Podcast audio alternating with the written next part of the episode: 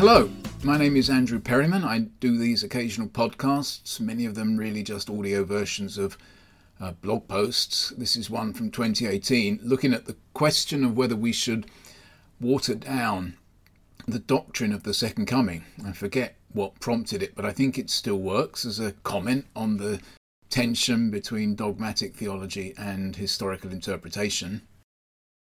The second coming of Jesus is a classic Christian doctrine. The Nicene Creed says that Jesus is seated at the right hand of the Father and will come again in glory to judge the living and the dead. The basis of faith of the Evangelical Alliance in the UK affirms belief in the personal and visible return of Jesus Christ to fulfill the purposes of God, who will raise all people to judgment, bring eternal life to the redeemed and eternal condemnation to the lost, and establish a new heaven and new earth. The doctrine, as expressed in these sample statements, is intended to be a consolidation and summary of New Testament teaching that may not originally have been presented in precise doctrinal form.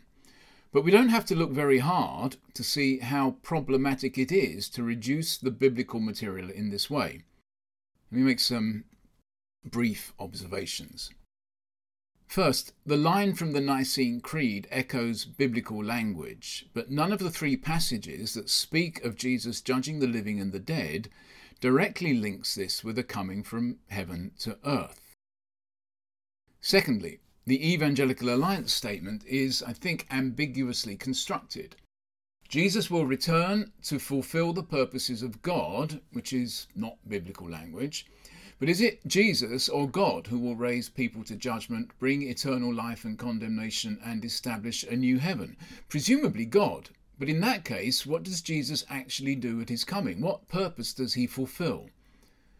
The wording of the statement rather suggests that we don't really know why everything must end with a personal and visible second coming of Jesus. Third point both statements assume that the second coming will coincide with the final renewal of heaven and earth. This is curious in view of the fact that none of the coming statements in the New Testament speaks about the renewal of creation, and the renewal or remaking of creation statements do not connect the event with the coming of the Son of Man.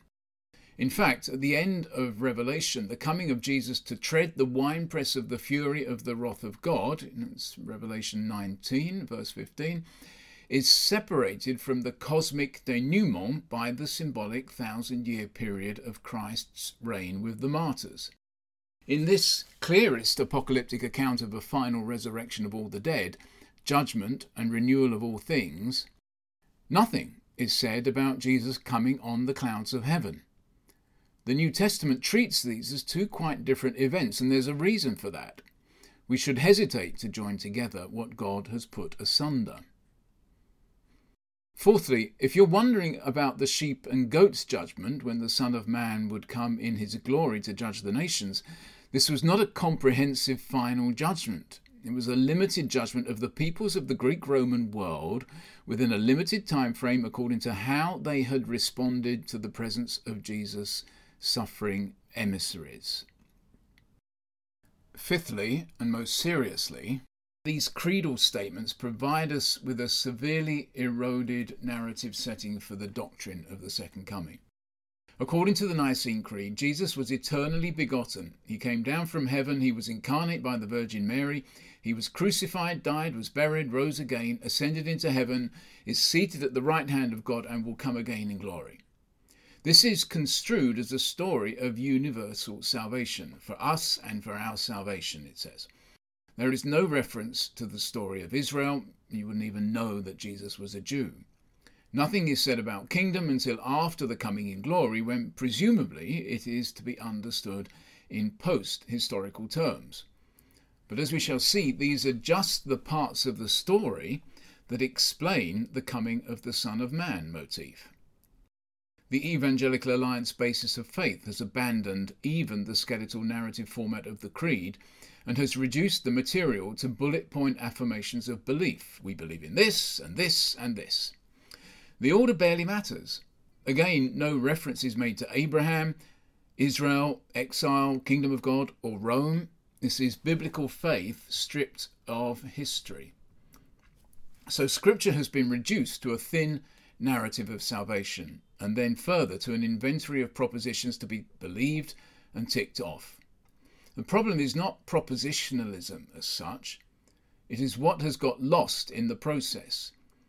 The people of God has stopped telling the dense, prophetically inspired story of its engagement with the God of history and instead lines up in ranks, reciting its beliefs like schoolchildren running through the nine times table. Belief in God has become belief in beliefs. This is apparent, I think, from the wording of the Evangelical Alliance doctrine, which suggests that it is not Scripture, but modern controversies that have given the statement its particular shape. The words personal and visible are less a summary of Scripture than a polemical response to skepticism.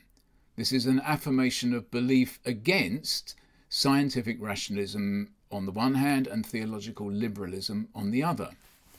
In this respect, it seems to me, evangelicalism is still fighting old battles. It has failed to move on. At issue is not the content of the doctrine, but the practice of belief as a boundary marker that separates the conservative church from an apostate liberal church and the rest of society. So, when it is suggested, for example, by scholars such as G.B. Caird, that the language of Jesus' coming or parousia or manifestation actually had reference to events or circumstances within the course of history, we worry that we are watering down the doctrine, lowering the bar of belief, and thus blurring the boundary between church and world. This is why dogmatic theology remains at odds with historical interpretation. It is not meaning that is at stake, but belief. In the New Testament, before it becomes anything like a formal dogma, the vision of the Son of Man coming on the clouds of heaven with associated motifs constitutes the climax to a carefully devised prophetic narrative arising out of the immediate historical experience of Jesus' disciples and the churches. Jesus and the apostolic communities in the pagan world appealed to Daniel in different ways. In Daniel's vision, the figure in human form seen coming on the clouds of heaven to the throne of God. Set up on earth, I, I would add, the throne has wheels on it. This is a judgment uh, in the midst of his, history. Uh, the vision of this figure represents those Jews who remained faithful to the covenant during the persecutions of Antiochus Epiphanes. Judgment is given in favour of the Son of Man figure, that is, in their favour, in favour of the persecuted righteous. And he receives, this symbolic figure, dominion and glory and a kingdom, etc. And yes, I, this interpretation is contested, but it seems to me to be by far the best reading of the passage. The meaning of the vision, therefore, is that when Israel comes under intense pressure to abandon true worship of Yahweh, when indeed many within Israel become apostate, God will act decisively to defeat the pagan oppressor, judge rebellious Israel, and establish a new government in which the kingdom and the dominion and the greatness of the kingdoms under the whole heaven shall be given to the people of the saints of the Most High. There is there's no end of the world here, no transformation of the cosmos, no new heaven and new earth. We simply have a profound and enduring political realignment of the ancient world. The dominant pagan empire will be defeated, other regional powers will continue to exist in diminished form. Only the, the fourth of these beasts is destroyed. Uh, the other three are allowed to continue. And the nations will no longer be subject to unrighteous empires, but will instead serve and be ruled by righteous Israel. Jesus made limited use of this powerful visionary narrative for his own purposes. He was not especially interested in the fate of the dominant empire or the realignment of the nations. The narrative of pagan oppression remained operative, but his focus was on the vindication of the persecuted righteous over against the wicked and disloyal in Israel at the climax of the envisaged period of eschatological crisis.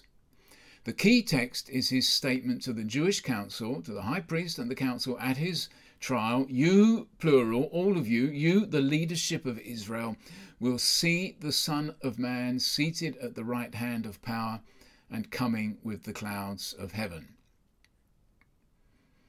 For the churches in the Greek Roman world, naturally, the clash with pagan imperialism figured much more prominently in their apocalyptic calculations.